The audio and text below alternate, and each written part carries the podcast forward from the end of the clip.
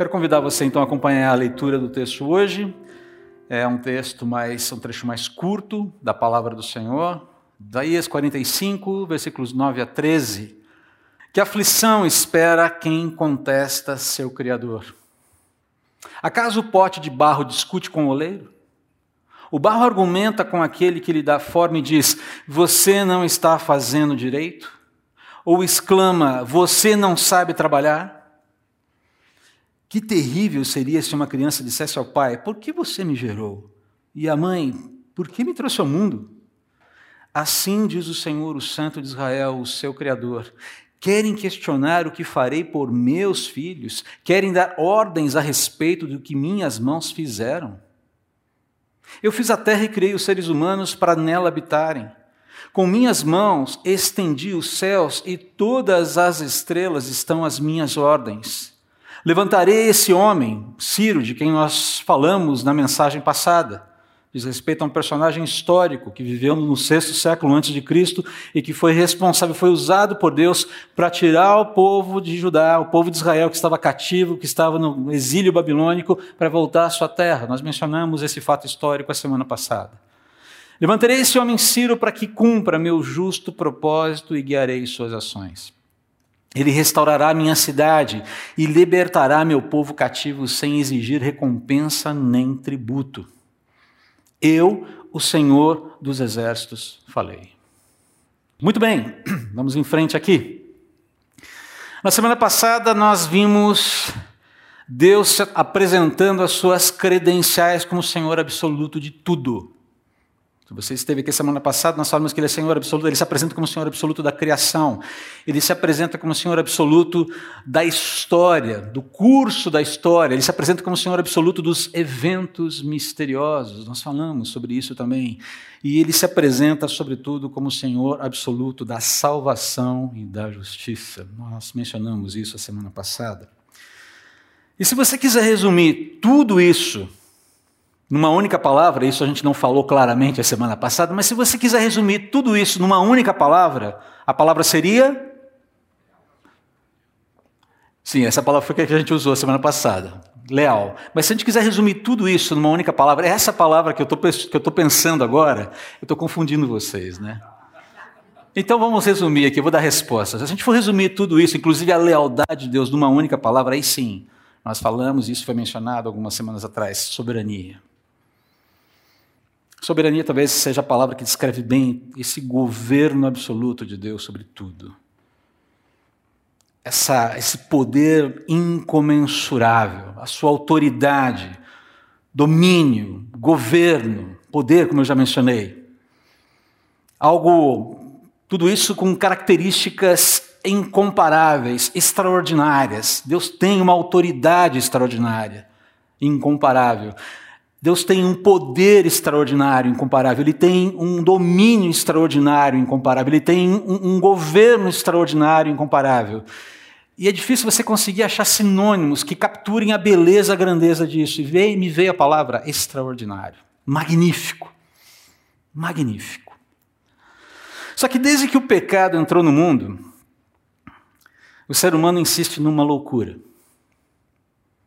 Rivalizar com Deus.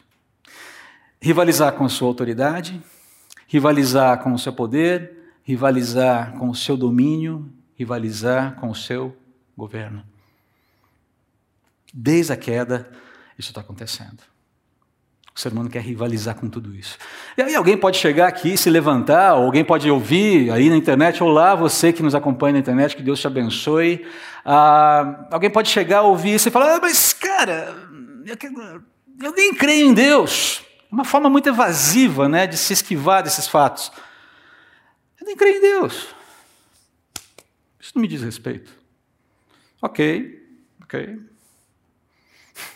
Ok, só que não.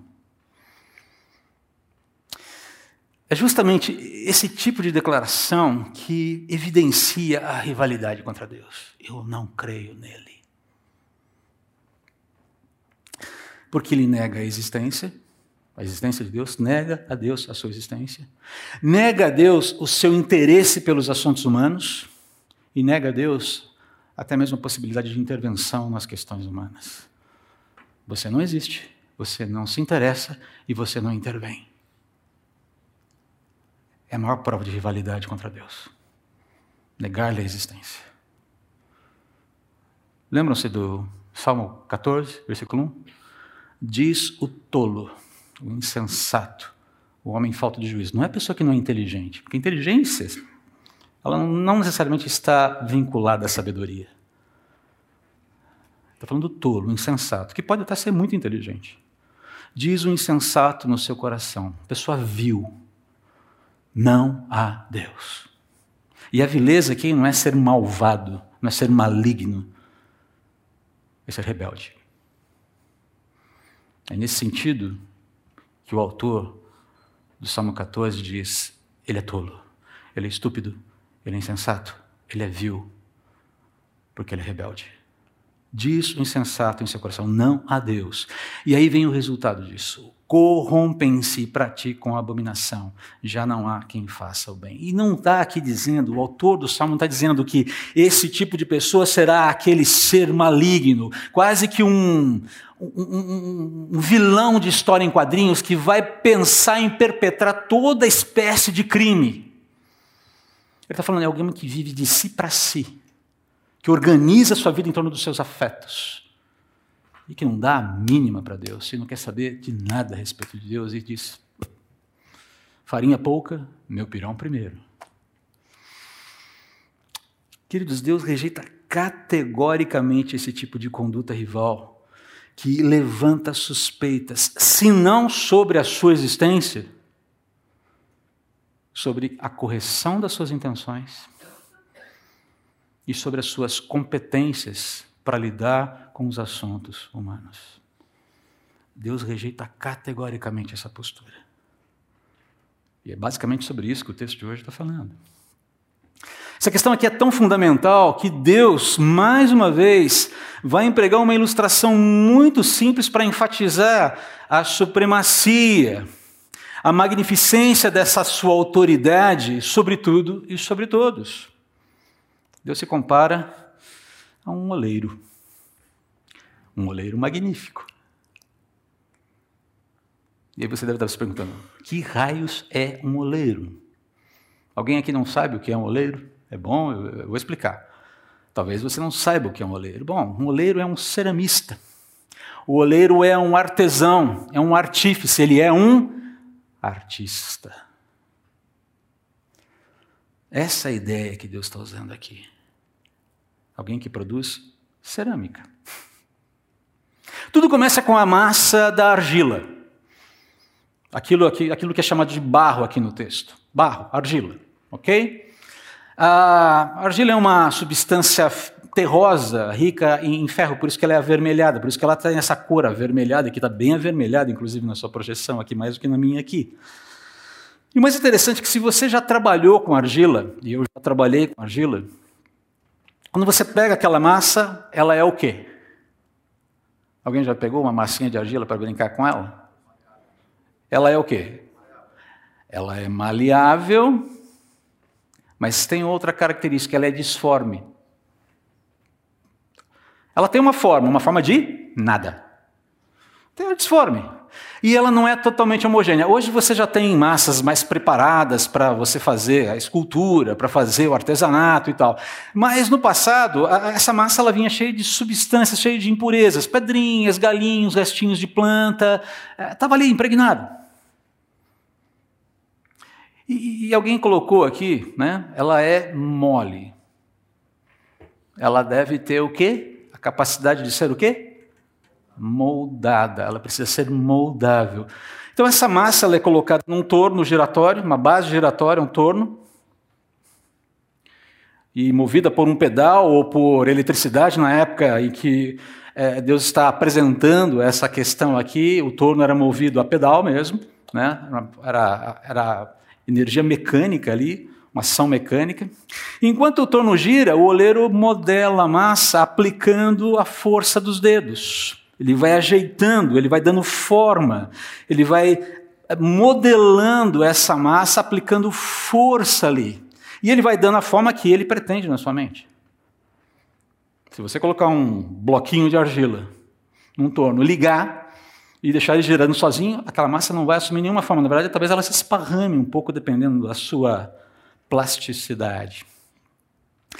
No processo, o oleiro ele utiliza água. Ele joga água para o quê? Para amolecer a massa. Tornar a massa mais maleável, quebrar a resistência da argila, fazendo com que ela fique mais maleável, que ela fique mais maleável, mais sensível, mais dócil ao seu toque. Dócil no sentido de assumir a forma que ele quer.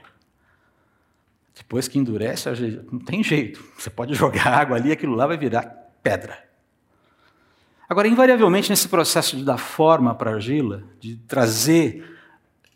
extrair da argila ou colocar, dar forma àquela, àquele barro que não tem forma alguma, à medida que você vai subindo, que você vai trabalhando aquela peça, as impurezas surgem e eventualmente quebram a peça. Uma pedrinha, um galinho. E nesse momento o oleiro tem que fazer o quê? Ele tem que interromper o processo. Desliga o torno. Começa a tirar a impureza. E, eventualmente, ele avalia o estrago dessa impureza causada na peça. Dependendo do estrago, o que, que ele faz? Ele começa tudo de novo. Como é que ele começa tudo de novo? Ele pega a massa, a massa, compacta, joga mais água, hidrata, faz aquele bolinho de novo, dá a forma inicial, coloca no torno e começa todo o processo novamente. Essa ideia aqui. E o processo só termina. Só termina quando a massa toma a forma que o oleiro pretende. Não acaba antes disso. Deus se apresenta como esse oleiro que está trabalhando o barro. Adivinhe quem é o barro? Oi, barro. A ilustração do oleiro é recorrente nas Escrituras, queridos. Olha lá, Isaías vinte e nove, quinze e dezesseis. Que aflição espera os que procuram esconder seus planos do Senhor, que realizam seus atos perversos na escuridão. Dizem, o Senhor não nos vê, não sabe o que se passa. Como são tolos. Olha o tolo aí de novo.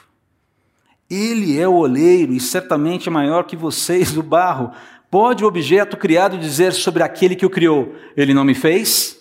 Pode o vaso dizer, o oleiro não sabe o que faz? É interessante aqui que a, a, a, quando Deus se apresenta como oleiro, essa, esse domínio, essa, esse senhorio sobre a massa que está sendo moldada, a, sempre que ele se apresenta como oleiro, a intenção é ressaltar a excelência dos seus atributos em relação à sua criação. No caso aqui, por exemplo, a gente poderia extrair vários, mas eu quero citar, eu quero extrair um só, onisciência, nesse texto. A ideia de que não existem áreas de sombra para o conhecimento de Deus, sobre tudo e sobre todos. O conhecimento dele, o seu discernimento são plenos, sobre tudo, sobre todos. E nenhum ser humano consegue esconder ou se esconder dele, é, esconder dele coisa alguma ou se esconder dele em qualquer lugar. Lembra aqui do Salmo cento e trinta e nove, Davi falando, para onde me ausentarei do teu espírito? Se eu descer o mais profundo abismo, tu lá está. Se subir, não tem lugar. E a ideia não é simplesmente você se ausentar fisicamente de Deus. Também é isso. Mas diz respeito a, a essa percepção, essa compreensão de que nós somos vistos completamente o tempo todo pelo Pai. Por Deus. Para alguns, Deus ainda não é Pai, embora queira sê-lo. Lembra aqui de Jeremias dezessete, dez. Eu, Senhor, examino o coração, provo os pensamentos, isto para dar a cada um segundo o seu proceder, segundo o fruto das suas ações. Perceba essa ideia de que Deus pode investigar e discernir-nos completamente o tempo todo, em qualquer lugar. Nossa, isso é aterrador demais. Só se você vê Deus como um juiz. Se você vê Deus como um juiz, isso é aterrador demais. Mas para quem tem Deus como um pai, isso é segurança pura. É tranquilidade num nível que a gente não consegue sequer escalar. Deus não é enganável, Deus não é manobrável, Deus não é manipulável. E negar-lhe isso é rivalizar com ele. Mas olha só, um outro texto aqui, Jeremias. Então o Senhor me deu esta mensagem: ó Israel, acaso não posso fazer com vocês o mesmo que o oleiro fez com o barro? Presta atenção no que Deus está propondo aqui, no que ele está falando aqui, no que ele faz. Como o barro está nas mãos do oleiro, vocês estão em minhas mãos. Se eu anunciar que uma nação ou reino será arrancado, derrubado e destruído, mas essa nação abandonar-se aos maus caminhos, não a destruirei como havia planejado. E se eu anunciar que plantarei e edificarei uma nação ou reino, mas essa nação praticar o mal e não quiser me obedecer, não a abençoarei como havia declarado. Esse texto, para mim, ele é impressionante. Eu olho para ele e falo, uau! Aí você vai falar, uau o quê? Já estou vendo a cara de ué de vocês. Calma, ele é fantástico esse texto. Porque aqui é Deus evocando a, a sua soberania de uma forma maravilhosa. É, é a sua soberania de uma, da, da, da forma mais plena aqui. Note o que Deus está afirmando aqui, preste atenção. Porque parece complicado, mas na verdade não é. Deus está afirmando aqui que todas as possibilidades no curso da vida, já foram contempladas por ele. Ele não está falando só de ocorrências, ele não está falando de eventos, ele está falando de possibilidades também. Não somente as ocorrências dentro da criação, no curso da história, mas também todas as alternativas. Não importa a sua complexidade. Tudo aquilo que não aconteceu foi contemplado por Deus. Tudo aquilo que poderia, deveria ter acontecido foi contemplado por Deus. Tudo aquilo que pode, que deve acontecer, foi contemplado por Deus. Tudo aquilo que poderá ou deverá acontecer foi contemplado por Deus. Tudo aquilo que não acontecerá foi contemplado por Deus. Isso é soberania. A soberania de Deus é, é, é tão magnífica, é tão grandiosa, que contempla essa gama inimaginável de possibilidades e seus desdobramentos, ainda que eles não aconteçam. E sem que Deus fique refém dos acontecimentos, sem que Deus fique refém das decisões humanas, sem que Deus fique refém do curso da história, sem que Deus fique refém dos eventos do universo, sem que, refém, sem que Deus fique refém de qualquer coisa, da ação ou da decisão de qualquer agente da sua criação. Você acha que Deus ficou refém de Satanás quando houve a queda? Será que quando o homem caiu, desobedeceu, manifestou a sua, ri, a sua rivalidade? Você acha que Deus falou, ups, deu ruim? Tudo isto, tudo isto está contemplado na modelagem do vaso. O vaso está sendo modelado e tudo isso está sendo contemplado. Quando Deus pensa numa determinada forma, ele está descartando tantas outras formas, tantos outros caminhos. Para para pensar, quando a gente canta "No controle tu estás", a gente está assumindo essa verdade teológica da forma mais basilar e central possível. Fazes tudo cooperar para o bem, pois um plano soberano tens. E a gente que tu sabes quem eu sou. Ai, aleluia! E criaste o que sou, pois no controle tu... É, e todo mundo fica, é legal, essa música é gostosa, né? É sobre isso aqui que a gente está falando. No controle tu estás, eu estou no torno. E Deus está fazendo o vaso. No controle. Joga água, hidrata a massa, para... Tira a pedra. Ups, quebrou a massa. Espreme. Hidrata de novo. Começa o processo. E continuamos cantando. No controle tu estás. Porque é um fato, é uma verdade. Agora, note em última análise que tudo isso se resumirá, tudo isso que nós falamos aqui, tudo isso se resume a uma escolha muito básica, binária até, eu diria. Não gosto da palavra, mas ela se aplica aqui. Vai se resumir a, a nós andarmos com Deus ou rivalizarmos contra ele e lidarmos com os desdobramentos de andarmos com Deus ou rivalizarmos com ele. É muito simples no final das contas. Essa é a questão apresentada por Deus em Isaías no texto de hoje. Essa é a questão. E perceba como Deus aqui apresenta algumas, alguns caminhos, algumas, alguns fundamentos muito importantes para nós não rivalizarmos com ele, para identificarmos no nosso coração se a nossa disposição como massa, como barro que está sendo modelado, é uma disposição dócil ou é, é aquela resistência de quem quer pular para fora do torno. O primeiro ponto que ele coloca é rivalizar com a soberania de Deus resulta em aflição. Resulta em aflição. O termo utilizado aqui no original é ai, ai, ai dele. E o ai aqui expressa um lamento profundo pelas consequências que serão enfrentadas. Deus está falando ai de quem vai, vai enfrentar uma dificuldade desnecessária.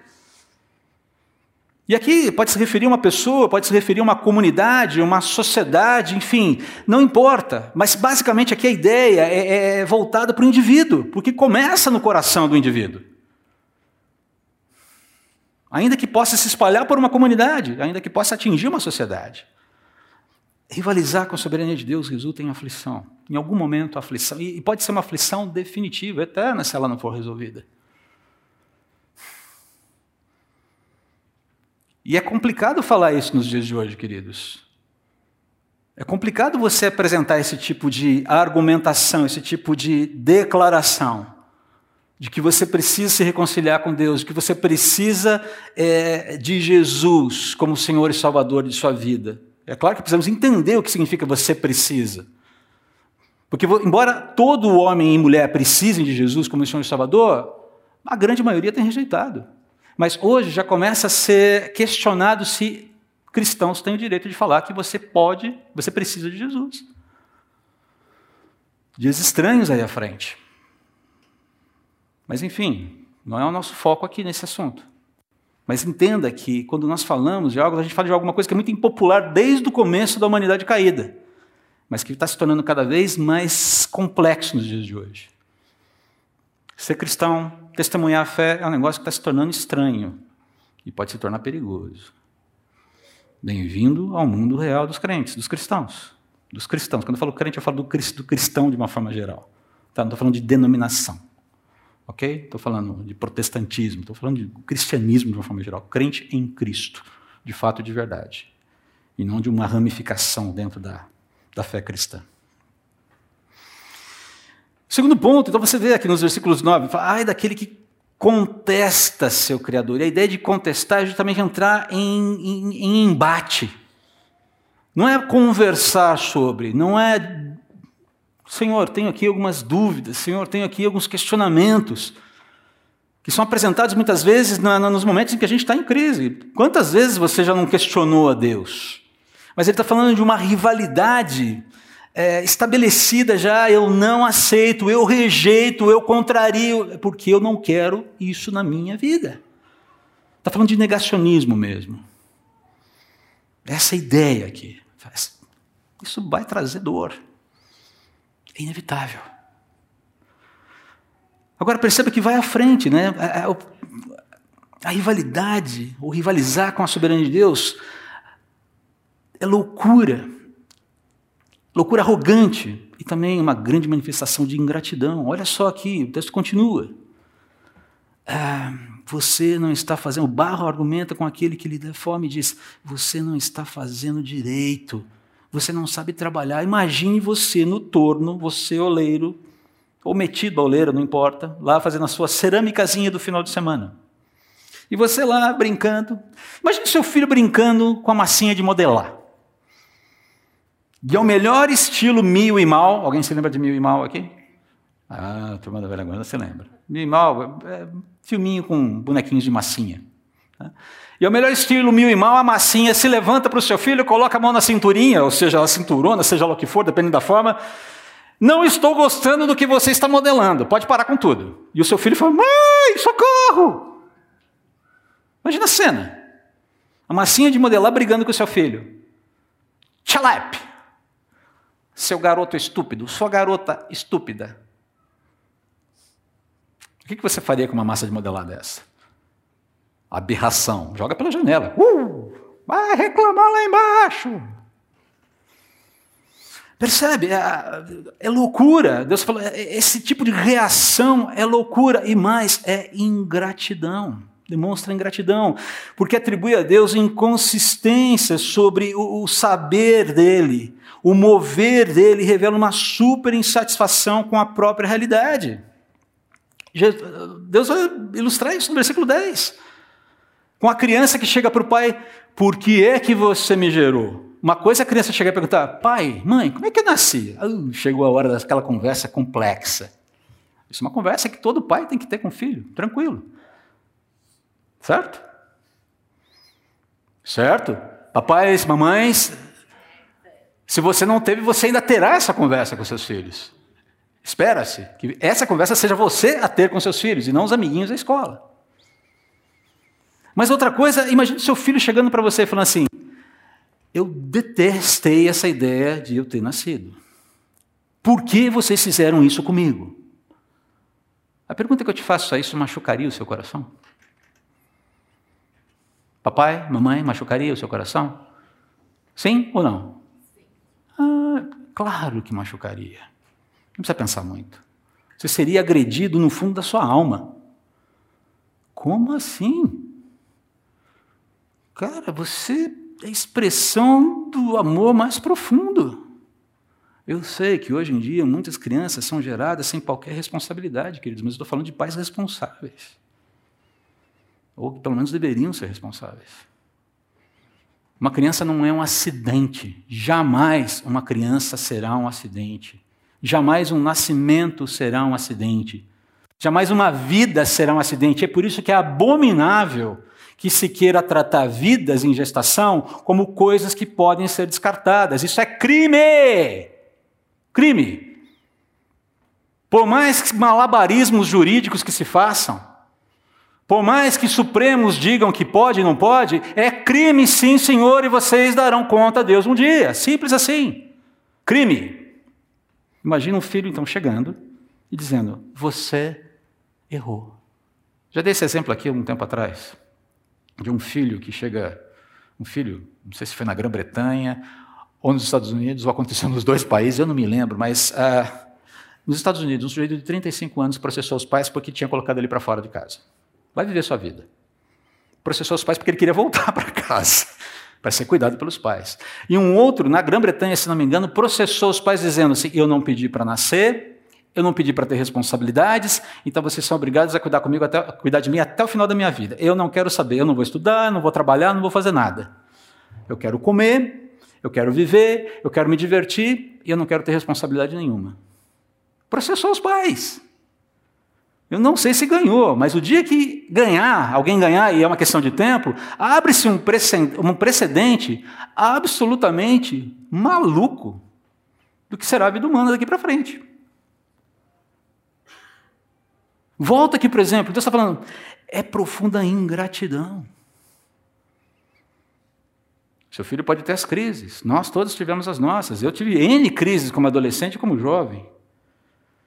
Cheguei a ter muita insatisfação com o meu pai, depois da morte da minha mãe. Houve um período em que eu, eu tinha muita inquietação, eu tinha animosidades tremendas com meu pai, que Deus, pela sua graça, curou. Porque era insatisfação, era pecado, era malignidade do meu coração, que precisavam de cura. Um ressentimento que ficou abrigado no meu coração pelo menos por cinco anos. Como foi libertador o dia que eu pude olhar para meu pai de novo e dizer, esse é um homem que eu admiro. E nunca deixou de ser admirável, com todos os defeitos dele. O meu coração é que estava contaminado. Há esperança para o seu filho, viu? E há esperança para a sua paternidade. O evangelho funciona assim. Mas nada como um pouco de água na massa. Nada como espremer a massa. E eu posso dizer para você que esse processo de cura do meu coração em relação ao meu pai aconteceu depois de um processo em que Deus esmagou a massa de novo e começou tudo de novo. Tá bom? Não despreze os recomeços, quando eles são de fato recomeços. Mas olha só, o texto avança aqui. E Deus fala que, versículo onze, é possível rivalizar com a, a sua soberania, julgando suas motivações, julgando seus métodos, suas ações e o pior, tentando controlá-lo. É o que ele está falando aqui. Querem questionar o que farei para os meus filhos? Querem dar ordens a respeito do que minhas mãos fizeram? Essa ideia de questionar Deus, questionar os seus métodos, falando, não, não funciona muito bem. Não é assim que deve ser. Não é essa a forma correta de fazer. O maior exemplo disso na Bíblia, para mim, ou talvez um dos exemplos que são mais contundentes nesse sentido, é aquele momento em que Pedro, cheio de boas intenções, chega para Jesus e fala para ele o seguinte, ou contextualizando a partir, a partir do versículo vinte e um do capítulo dezesseis de Mateus. A partir daquele momento, Jesus começou a explicar aos seus discípulos que era necessário que ele fosse para Jerusalém e sofresse muitas injustiças das mãos dos anciãos, dos chefes, dos sacerdotes e dos escribas, para então ser morto e ressuscitar ao terceiro dia. Deus tá dando, o Senhor Jesus está dando, Deus está dando todos os detalhes do plano, das intenções, do que vai acontecer, dos métodos. Pedro, porém, chamando Jesus à parte, começou a admoestá-lo, dizendo, Deus seja gracioso contigo, Senhor, de modo algum, isso jamais te acontecerá. E virando-se Jesus, repreendeu a Pedro, para trás de mim, Satanás. Tu és uma pedra de tropeço, uma cilada para mim, pois tua atitude não reflete a Deus, mas sim os homens.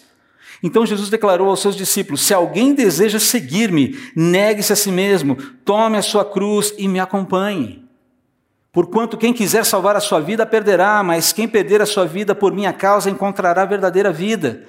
Pois que lucro terá uma pessoa se ganhar o mundo inteiro e perder a sua alma? Ou o que poderá dar ao ser humano em troca da sua alma?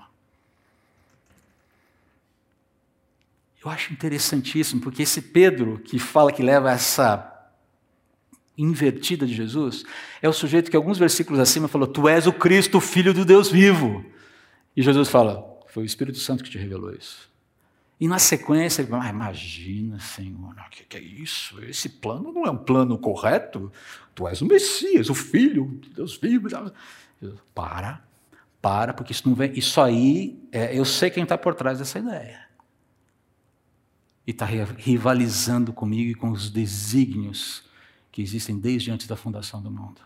Quer morrer por você, quer morrer por ele, por ele, por toda a humanidade, para que aquele que nele, que em mim creia, tenha a vida eterna. Há um preço a se pagar pelo discipulado, hein?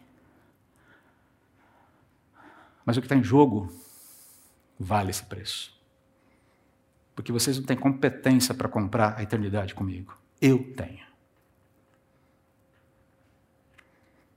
Gente, às vezes eu fico pensando, Pedro deve ter ficado tão constrangido nessa hora. Ei, acabei de dar uma, chutar no ângulo, aquele gol de, aquele gol de placa, né? Tu és o Cristo, filho do Deus vivo. Oh, nossa, estou arrasando teologicamente. E na sequência, que mancada, cheio de boas intenções. Que Deus seja gracioso contigo. Deus está sendo gracioso com vocês, Pedro. Você está entendendo o que é graça, cara? Afasta-te de mim, Satanás. Olha a rivalidade aí.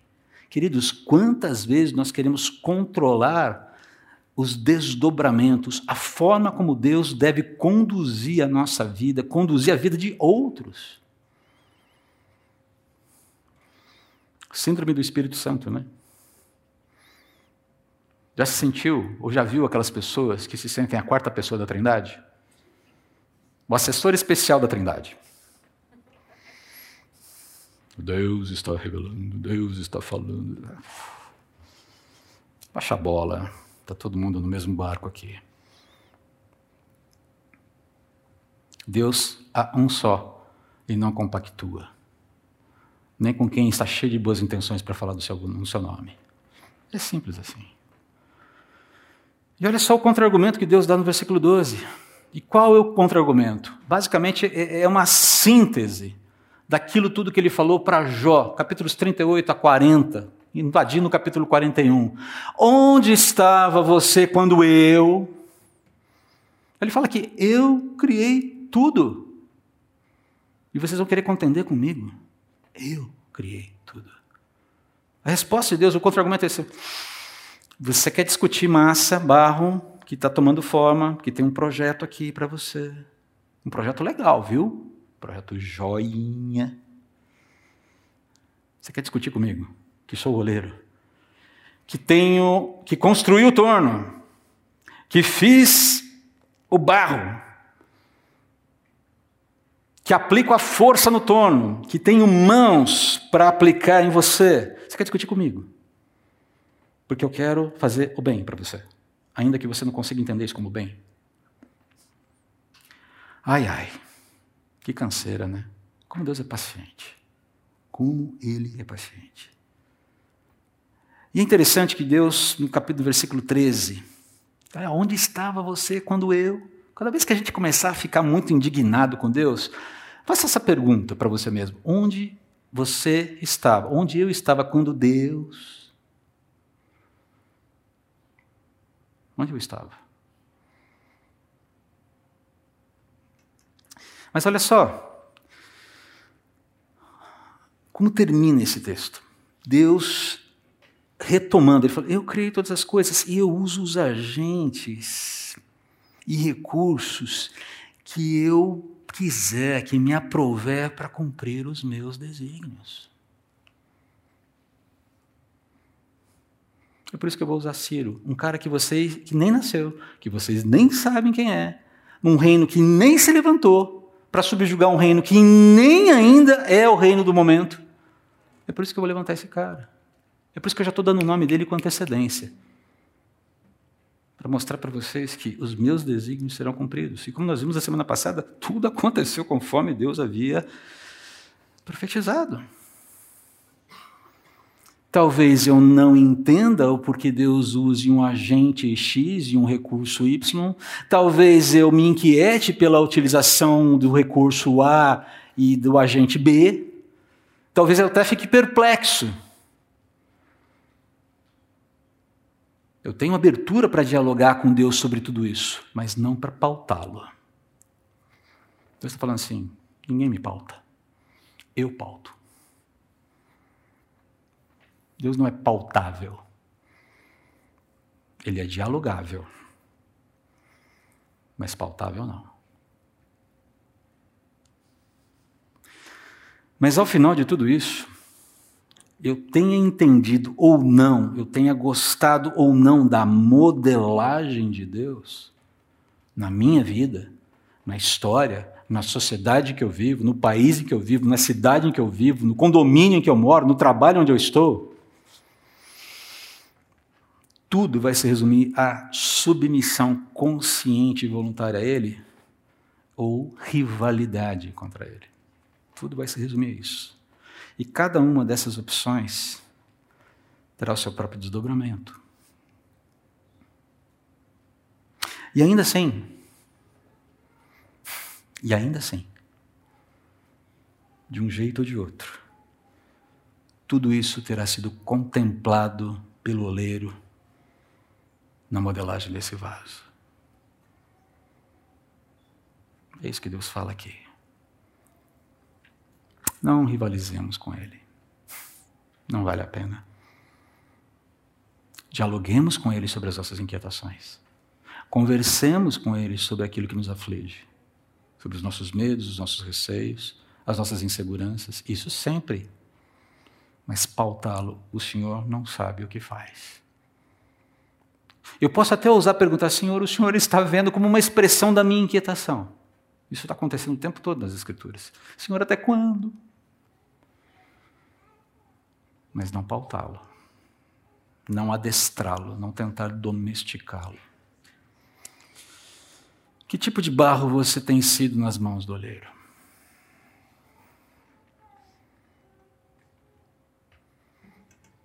O mais interessante é que, quando a gente fala da argila, do barro normal que é usado para cerâmica, chega um ponto de não retorno em que aquilo não é mais aproveitável. Mas é interessante pensar que, enquanto há vida, há esperança. Essa é a grande diferença do oleiro magnífico. Ele tem poder para infundir vida naquela argila que já está praticamente endurecida. Ele consegue fazer isso. E pode moldá-la de novo e torná-la um vaso útil. Que tipo de barro você tem sido nas mãos do oleiro? Mudo, coloco, acrescento essa pergunta à segunda pergunta. Que tipo de barro você decide ser a partir deste momento? Eu tenho ouvido muitos comentários a respeito do avivamento em Asbury, no Kentucky. Todo mundo, nossa, você viu que coisa linda, que coisa maravilhosa.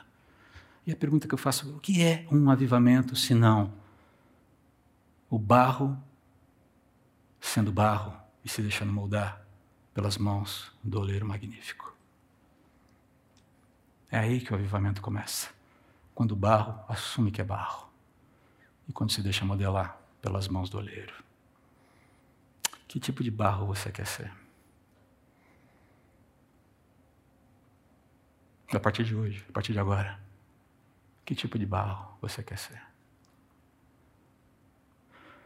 Uma música que eu não me lembro exatamente quando eu ouvi pela primeira vez, mas eu lembro que desde a primeira vez ela me assustou. Eu quero ser, Senhor amado, como um vaso nas mãos do oleiro. Quebra a minha vida e faz-a de novo. Eu quero ser, eu quero ser um vaso novo. Você faria essa oração hoje? Você tem essa disposição? Vença o ranço da rivalidade que provavelmente está no teu coração, que possivelmente está no teu coração. Não estou fazendo julgamento aqui. Som? Mas eu não posso presumir que todos nós nessa sala sejamos um barro de toque fácil. Eu, pelo menos, não sou. Deus, quero convidar você nesse momento, enquanto a gente conversa com Deus, a baixar sua cabeça. E se você entender que você precisa fazer esse movimento, convidar, pedir a Deus que quebre a sua vida e te faça barro novo, faça um vaso novo, que modele a sua vida. Senhor, nós não gostamos, muitas vezes, de momentos da modelagem das tuas mãos, especialmente quando o torno para e o Senhor começa a buscar impurezas na massa da nossa vida. E nos assustamos quando percebemos que o processo vai ser mais longo, mais profundo e, consequentemente, mais doloroso do que a gente poderia supor. Ó Senhor, dá-nos disposição para nos abrirmos para esses momentos em que a massa precisa ser hidratada, precisa ser limpa e o processo precisa recomeçar. Mas que em nenhum momento, em nenhum momento, essa massa resista às mãos do oleiro. Senhor, eu quero ser um vaso novo. Senhor, eu, eu quero ser uma massa dócil nas tuas mãos. Toma minha vida, quebra e faz-a de novo, eu te suplico. E afasta do meu coração as rivalidades com a tua soberania. Tem misericórdia de mim, tem misericórdia de mim, tem misericórdia dos meus irmãos, de todos os que fazem essa mesma oração nesse momento. E ajude-os a construir uma disposição de modelagem submissa ao Senhor. Em nome de Jesus. Amém.